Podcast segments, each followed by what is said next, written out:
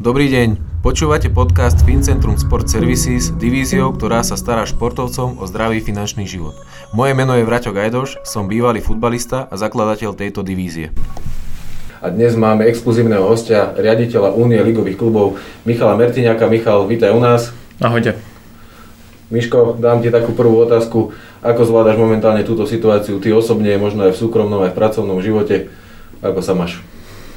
Tak e, je to úplne iný, iný spôsob fungovania, pretože človek je zvyknutý na to samozrejme, že jeho deň je vyplnený osobnými stretnutiami a neustálými neustálým kontaktom s partnermi a toto teraz samozrejme e, chýba, pretože mm-hmm. sme obmedzení z pohľadu nejakého osobného kontaktu. Napriek tomu e, ten pracovný deň je preplnený videokonferenciami, telefonátmi a komplet e, e-mailami. To znamená, že niekedy mám pocit, ako keby to bolo viacej takej tej exaktnej práce ako počas toho obdobia, mhm. kedy sme Kedy sme... Ako, ako vnímate celkovo vlastne vývoj futbalu v Európe ako takej? Tak futbal je špecifický tým, že oproti ostatným športom tá miera centralizácie je úplne niekde inde. To znamená, že je to jeho obrovská výhoda, pretože z pohľadu biznisu je futbal e, v podstate jediný šport, kde sa točia e, obrovské peniaze a ktorý aj dokázal e, práve na tej centralizácii postaviť to, že jeho sila je v globálnych produktoch, to znamená majstrovstva sveta, majstrovstva Európy, Champions League, Európska liga. A do tohto konceptu sú zapojené všetky krajiny. To znamená, že tá silná pozícia FIFA a UEFA jednoznačne ovplyvňuje aj ten futbalový svet.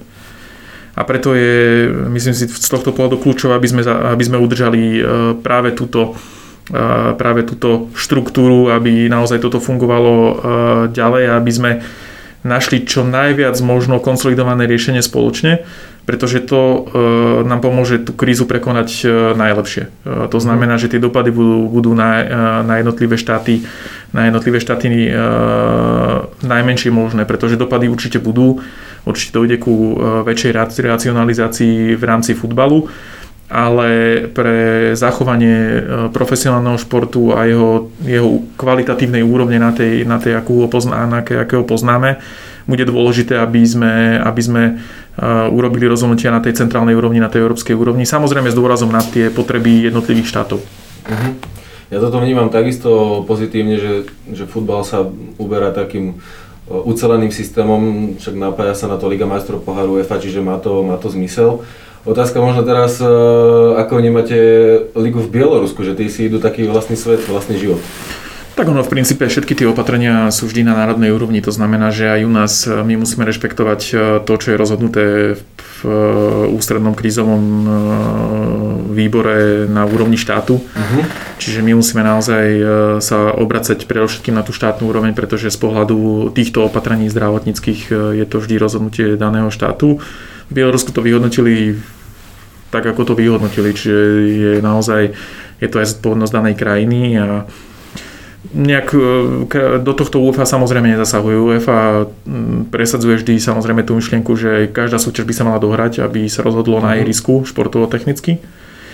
A druhá téma je, že samozrejme prvé, prvé, prvé zdravie. To znamená zdravie hráčov, zdravie divákov, zdravie fanúšikov, zdravie všetkých, ktorí sa pohybujú okolo futbalu. Čiže musíme rešpektovať tie národné entity z pohľadu tých zdravotníckých opatrení ale s dôrazom na to, aby, ak je to možné, sa sezóny dohrali. Jasné. A ako to vyzerá s našou ligou?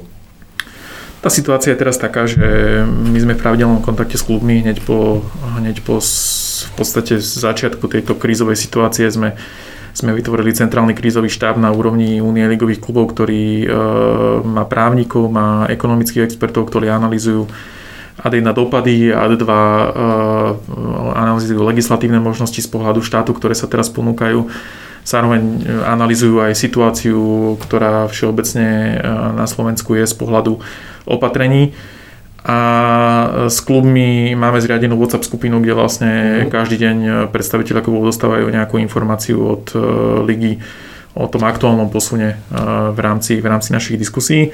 Samozrejme tá situácia nie je jednoduchá, pretože ten pohľad z, nášho, z našej slovenskej perspektívy je, môže byť iný ako na tej európskej úrovni, pretože naozaj ten ten tlak e, finančný e, dohratia súťaže nie je taký obrovský z pohľadu, e, z pohľadu príjmov z televíznych práv a z marketingu. Jasné. Napriek tomu je potrebné z môjho pohľadu, a to sa snažíme komunikovať aj aktívne s klubmi, si vždy položiť vlastne na tie misky váh plusy a minusy jednotlivého rozhodnutia. To znamená, že my momentálne nevieme poriadne zadefinovať v prípade akékoľvek diskusie o predčasnom ukončení, aké tie reálne dopady budú na európskej úrovni, aké budú na tej lokálnej úrovni, čo budeme robiť športovo-technicky v období, kedy by sa liga nehrala, pretože na tej úrovni UEFA sa teraz diskutuje práve o tom, či sa sezóna predlží, do akého času sa sezóna predlží uh-huh. a následne sa žiadna liga nebude môcť začať pred skončením tej pôvodnej sezóny. Čiže pokiaľ nemáme kompletnú informáciu, na základe ktorej sa vieme rozhodnúť, tak by bolo nezodpovedné príjmať nejaké rozhodnutie. V iných športoch tento tlak nie je, pretože tam tie sezóny na seba takto nenadvezujú, sú tam dlhšie prestávky, e, napríklad hokeja. Hokej no. urobil rozhodnutie a v princípe tu nie je žiadna väzba na to. Oni môžu začať sezónu v septembri, teoreticky možno aj neskôr, čiže ten tlak tam nie je taký. Tu ideme zo sezóny do sezóny. Skončí sa jedna sezóna, začína sa, začínajú sa kvalifikácie do európskych pohárov, začínajú sa ďalšie uh, ligové sezóny. Tá prestávka je veľmi krátka, čiže naozaj je dôležité, aby toto bolo koordinované a aby nejakým spôsobom sme to rozhodnutie urobili zodpovedné. UEFA sa to snaží tiež takým spôsobom presadiť, aby, aby tie ligy proste potom na seba nadvezovali všetky ako celok. Že? Určite áno, lebo tam sú samozrejme s tým súvisiace ďalšie veci, ktoré sú veľmi dôležité, to znamená prestupné obdobia napríklad, pretože pre e, ligy ako sme my e, je kľúčové, aby prestupné obdobia boli otvorené dovtedy, dokedy e, tí silnejší hráči na trhu schopní nakupovať. Treba si povedať, že v slovenskom priestore je teraz množstvo zaujímavých hráčov pre zahraničný trh, čo sa potvrdzovalo v tých posledných prestupových obdobiach. Uh-huh. A akékoľvek vypojenie z toho systému môže znamenať e, dôležité straty v rozpočtoch jednotlivých klubov, pretože e, čas klubov je samozrejme e, svojím spôsobom závislá na tom, ako sa im bude dariť v rámci prestupových období. Áno, veď najväčšie, najväčšie časti príjmu tvoria vlastne čo predaj hráčov, sponzor, ktorý vlastne áno, áno, klub áno. ako taký sponzoruje, z divákov nemajú kluby nejaké veľké peniaze. Je to klub od klubu, lebo napríklad Dunajská streda, Slovan, Dunajská streda Slovan už samozrejme toto pociťujú ako straty z pohľadu uh, aj toho, uh, poviem, mm, matchday revenues, to znamená uh-huh. z tých príjmov z, z zápasového dňa. Uh, tu ale treba povedať, že uh, bez ohľadu aj na to, že možno niekde ten, ten výpadok nie je tak margin, markantný, tak e, my teraz nevieme vyhodnotiť, aký bude ten dopad na sledujúcej sezóne. To znamená, že aj tu mhm. musíme, e, tu musíme k tomu pristupovať e, veľmi opatrne, pretože naozaj akékoľvek rozhodnutie dnes ovplyvňuje našu ďalšiu budúcnosť. To znamená, že ak aj sa krátkodobo javí, že ten efekt toho rozhodnutia môže byť pozitívny, tak v konečnom dôsledku v tom strednom a dlhodobom horizonte nám to môže poškodiť. Čiže naozaj musíme teraz veľmi citlivo a uvážlivo rozhodnúť, aby sme naozaj, eh, aby sme naozaj eh, tie škody minimalizovali. Eh, nadviažem na to, štát vlastne už začal postupne uvoľňovať nejaké opatrenia, aj pred rozhovorom sme sa o tom bavili. Zhruba vy už nejak riešite, že či už môžu začať kluby trénovať, alebo v akej ste pozícii momentálne? Áno, tak my sme klubom vydali vlastne hneď po prijatí opatrení usmernenia, aby tréning prebiehal v individuálnej podobe. Následne sme začali pracovať e, na e, manuáli tréningového procesu, tak aby mohol postupne nabehnúť do nejakých do nejakých reálnych, uh, reálnych kontúr, pretože individuálny tréning v kolektívnom športe neprináša ten efekt, ktorý by sme všetci potrebovali. Čiže teraz máme spracovaný manuál na nábeh tréningového procesu, ktorý má tri fázy, individuálny, skupinový a následne kolektívny tréning.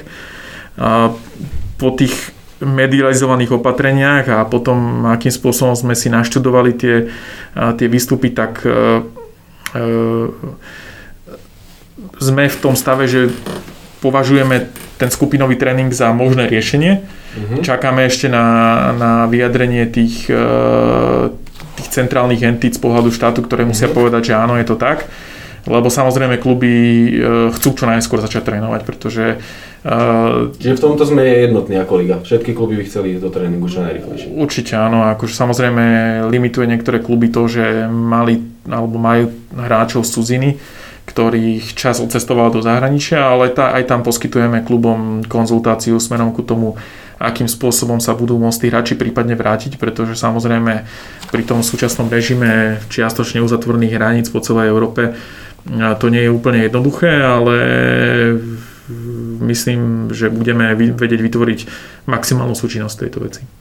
Tam je to ako vlastne, no keď sa vráti ten hráč zo zahraničia, tak on musí byť 14 dní vlastne v karanténe doma? doma to, alebo... ešte, to ešte pravdu povediac e, analizujú, analizujú právnici, čiže myslím si, že to takto bude. To znamená, že tá karanténa už teraz možno ani nemusí byť e, v domácich podmienkach, ale teraz už je možné aj ubytovanie bez stravy, čiže uh-huh. teoreticky aj niektoré kluby už majú funkčné akadémie, kde takýto charakter by bol možný. To znamená, že tých možností ešte určite bude viacej a ja verím, že to uvoľňovanie bude, bude, bude kontinuálne a bude pokračovať v tých intervaloch, o ktorých sa hovorilo, pretože a myslím si, že spoločnosť pristúpila zodpovedne k celej tejto k celej tejto pandémii a svedčia o tom tie denné nárasty, čiže ja verím, že je priestor na to, aby tento proces bol čo najrychlejší. Ja to vnímam tiež tak, že Slováci sú, sú v tomto nejakým spôsobom konzervatívni. Som to takto dodržiavajú tie pravidlá, čo je, myslím si, že super, možno aj preto sa to vyvíja tak, ako sa to vyvíja. Načrtnem ešte otázku, ma to tak napadlo, že je podľa teba možné, že sa stane aj to, že futbal bude poloprofesionálny alebo amatérsky na najvyššej úrovni u nás? My si takúto tému samozrejme nechceme pripustiť, pretože by to bol ústup z tých pozícií, ktoré, ktoré si Slovensko vydobilo z pohľadu fungovania profesionálneho futbalu.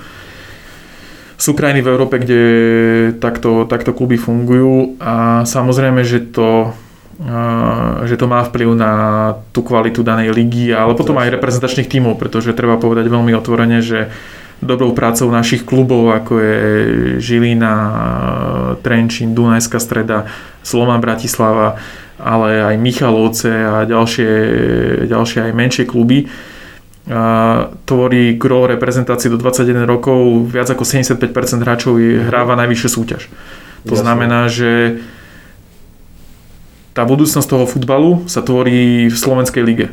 A tvorí sa tu preto, lebo sú vytvorené profesionálne podmienky. Samozrejme, po odznení krízy bude potrebné prehodnotiť e, to, v akom stave liga je, či je možné nejakým spôsobom všetky kluby udržať v tej 100% kondícii, ako boli. Myslím si, že to bude proces, ktorý chvíľu potrvá, tak ako to možno vo svojom rozhovore, rozhovore naznačoval aj majiteľ Dunajskej stredy, pán Világi, pretože uh, treba zase zároveň povedať, že naozaj uh, je to, žiaľ je to tak, ale opäť uh, aj v programovom vyhlásení vlády uh, je šport uh, uh, na troch ocekoch, uh-huh. nemá vlastnú kapitolu, to znamená, že je to vždy boj o to, aby naozaj uh, sme tu vedeli uchovať uh, tú profesionálnu, tú profesionálnu úroveň, pretože všetky ostatné športy to majú ešte ťažšie ako futbal z tohto pohľadu, pretože my naozaj ešte stále pri tom, ako, fungujú, ako funguje ten priestor na UEFA úrovni, kde kluby sú schopné zarobiť uh, miliónové čiastky za prestupy, sú schopné zarobiť 100 tisícové a, a, a násobne 100 tisícové čiastky za účasť v európskych pohároch tak stále tam tá financovateľnosť nejakým spôsobom existuje. Pri ostatných športoch je to naozaj častokrát iba o tom, že tie kluby dostanú peniaze od sponzora a následne ich minú na svoju režiu. Jasné. Myslíte si, že, že celkovo sa aj zmení nejak, nejak finančná situácia v kluboch, že už nebudú také astronomické prestupové čiastky alebo sa zastreší nejak platový strop? Lebo to napríklad vnímam, že je to niekedy také až ustrelené, že fakt tie, tie sumy sú neskutočné a hlavne takí bežní ľudia to vnímajú tak negatívne, že ako na druhej strane viem, že všetko závisí od ekonomiky, že ten hráč, keď vie prilákať vlastne tých ľudí na, na ihrisko, vie sa predať veľa jeho dresov, suvenírov, tak môže mať takú hodnotu. Len niekedy to tak pôsobí, že, že tie čiastky sú strašne prestrelené. Že, či aj takáto otázka sa vlastne na tejto úrovni nejak otvára. Tak UEFA sa už dlhodobo snaží o, cez svoj program finančného fair play monitorovať e, takú finančnú, finančné zdravie klubov pretože je naozaj pravdou, že predovšetkým v tých skorých od, dve, od roku 2010, 11, 12 podajme tomu naozaj toto ako v týchto 10 až 20, 2010 až 2020 enormne narastli aj prestupové sumy, aj príjmy hráčov. A je to spôsobené tým, že e, prichádzalo množstvo zahraničných investorov do zahraničných líg, do Anglicka, do iných líg, kde e, sú to väčšinou arabskí šejkovia, rúskí miliardári, proste ten pôvod e, peňazí nie je práve z Európskej únie. Je to samozrejme dané tým, že tie trhy sú zaujímavé aj z pohľadu toho, že dokážu generovať dostatočné výnosy na strane televíznych práv a marketingu. To znamená, že je to vnímané ako investícia, ktorá, e, ktorá sa vie aj zhodnocovať e, pre daného, pre daného, pre daného majiteľa. Uh-huh.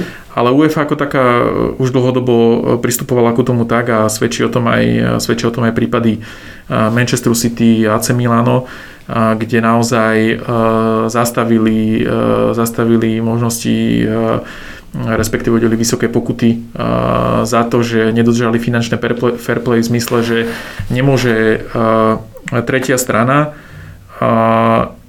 bez nejakého jasného inštitútu len tak vložiť peniaze do, do, do futbalového klubu. Mm-hmm. Z toho dôvodu, aby napríklad sa nediali také veci, ako, ako bol prestup Neymara, ktorý v princípe e, sa vykupoval sám z Barcelony a stalo to cez 200 miliónov a tá čiastka bola, bola, vnímaná, bola vnímaná samozrejme e, ako astronomická a myslím si, že už v dohľadnej dobe asi prekonaná z tohto pohľadu nebude. Uh-huh. Dobre, vráťme sa naspäť e, k našej lige. Reálne vidíš to, že by možno začiatkom júna začala tá liga naša? Máme niekoľko scenárov, sme v kontakte so všetkými klubmi, sme v kontakte s európskymi partnermi. Tento týždeň je veľmi dôležitý, pretože prebehli video, prebehla videokonferencia medzi, medzi UFO a, a národnými zväzmi. Teraz e, o dva dní bude výkonný výbor e, UEFA a následne konferencia európskych líg. Čiže v závislosti od toho, akým spôsobom sa budú uvoľňovať e, jednotlivé jednotlivé opatrenia na území Slovenska, tak v závislosti od toho samozrejme my budeme mm. reagovať. Scenáre sú pripravené. Ja by som zatiaľ nechcel predbiehať, pretože povedať teraz, že začiatkom júna odštartujeme, by bolo predčasné. Musí o tom rozhodnúť prezidium Únie ligových klubov. My máme teraz sezónu prerušenú do 34. Budeme musieť budúci týždeň opäť e, sa na tú tému baviť a nájsť naozaj zodpovedné riešenie, ktoré, ktoré bude ktoré bude v záujme celého futbalu, nie iba možno jedného, dvoch, troch klubov mm. z pohľadu samozrejme tej kritickej situácie, ktorú aj tie kluby teraz musia prežívať. Jasné, jasné. Ono tam vlastne, keby sa aj skončí liga, tak dnes začne asi ďalší ročník, predpokladám. Tak, tak je to tam nasekané, či? Toto je ešte tiež predmetom e, diskusie na európskej úrovni. Je, je veľmi možné, že táto sezóna sa predloží. Normálne sa sezóna končí 36. Je veľmi pravdepodobné, že tento rok sa 36. končiť nebude sezóna. Uh-huh. Dobre, dobre Miško, ja ti ďakujem za, za rozhovor. E, ešte zabrnem do témy. Nesedíme tu náhodne, e, spolupracujeme už dlhšiu dobu naša firma Fincentrum Sport Services je generálny partner 11 roka. Možno skús nám povedať aj ty, že prečo si si vybral nás do spolupráce. Tak presvedčil ma hlavne, ako teraz aj osobne tvoj prístup, pretože mne sa páči, keď ľudia sa tej témy chytia a naozaj za ňou idú. To znamená, že presvedčilo ma to, že prišiel si s nápadom komplexne spracovaným a oprel si to naozaj o o to, že vybudujeme štruktúru, povieme, že ako by to mohlo fungovať. A pre nás bola dôležitá tá, povedzme, hlavne tá spoločenská zodpovednosť voči tým hráčom, pretože naozaj tá situácia vo futbale, ale aj vo všetkých športoch z môjho pohľadu pri profesionálnych hráčoch je, je kritická v období, kedy chalani prechádzajú z toho života profesionálneho futbalistu, respektíve profesionálneho športovca uh-huh. do toho reálneho života po. To znamená, že je naozaj potrebné, aby mali plán aj finančný, aj, aj osobný plán toho, akým spôsobom sa má vyvíjať ich e, ďalšie pôsobenie po skončení futbalovej kariéry, pretože samozrejme každý z nás e, e, v rámci svojich možností rozmýšľa nad tým, že aby aj v tých dobrých časoch, kedy zarába veľa, má sa pomerne dobre na, na, na tie podmienky spoločnosti, aby v tých časoch myslel aj na tú, na tú neskoršiu fázu, aby naozaj si plánoval svoje, svoju finančnú budúcnosť, ale nie len tu. To znamená, že mňa toto, mňa toto oslovilo a preto sme sa aj rozhodli pre vás, pretože vás vnímame ako e, silného hráča na, na trhu e, finančných poradcov, ktorý dokáže ktorý dokáže prichádzať s zaujímavými produktmi, spolupracujete s viacerými inštitúciami na tom finančnom trhu a e, to široké portfólio je dôležité, pretože my potrebujeme, alebo našim cieľom je, aby hráči sa sústredili na futbal. To znamená, že my chceme klubom vytvoriť priestor na to, aby naozaj e, tí hráči neriešili otázky, ktoré ich e, sa ich síce bytostne dotýkajú, ale nie sú v stave, aby boli schopní oni prijať to 100% rozhodnutie a preto je vždy lepšie nechať si poradiť odborníkov a zvážiť, že samozrejme, čo je pre mňa, čo je pre mňa najvýhodnejšie a sa, či toto je tá správna cesta a v tomto si myslím, že ste, že ste dobrý a, a perspektívny partner. Ďakujem za vyčerpajúcu odpoveď. Uh... Ďakujem pekne, verím, že sa vám podcast páčil. Našim dnešným hostom bol pre záver Michal Mertiňák, riaditeľ výkonný Únie ligových klubov. Verím, že budete nás podcast po, sledovať aj ďalej. Týmto sa s vami lúčim. Ďakujem pekne za pozornosť. Dovidenia. Ďakujem, dovidenia. Za pozornosť ďakuje Vraťo Gajdoš. Počujeme sa na budúce pri podcaste Fincentrum Sport Services.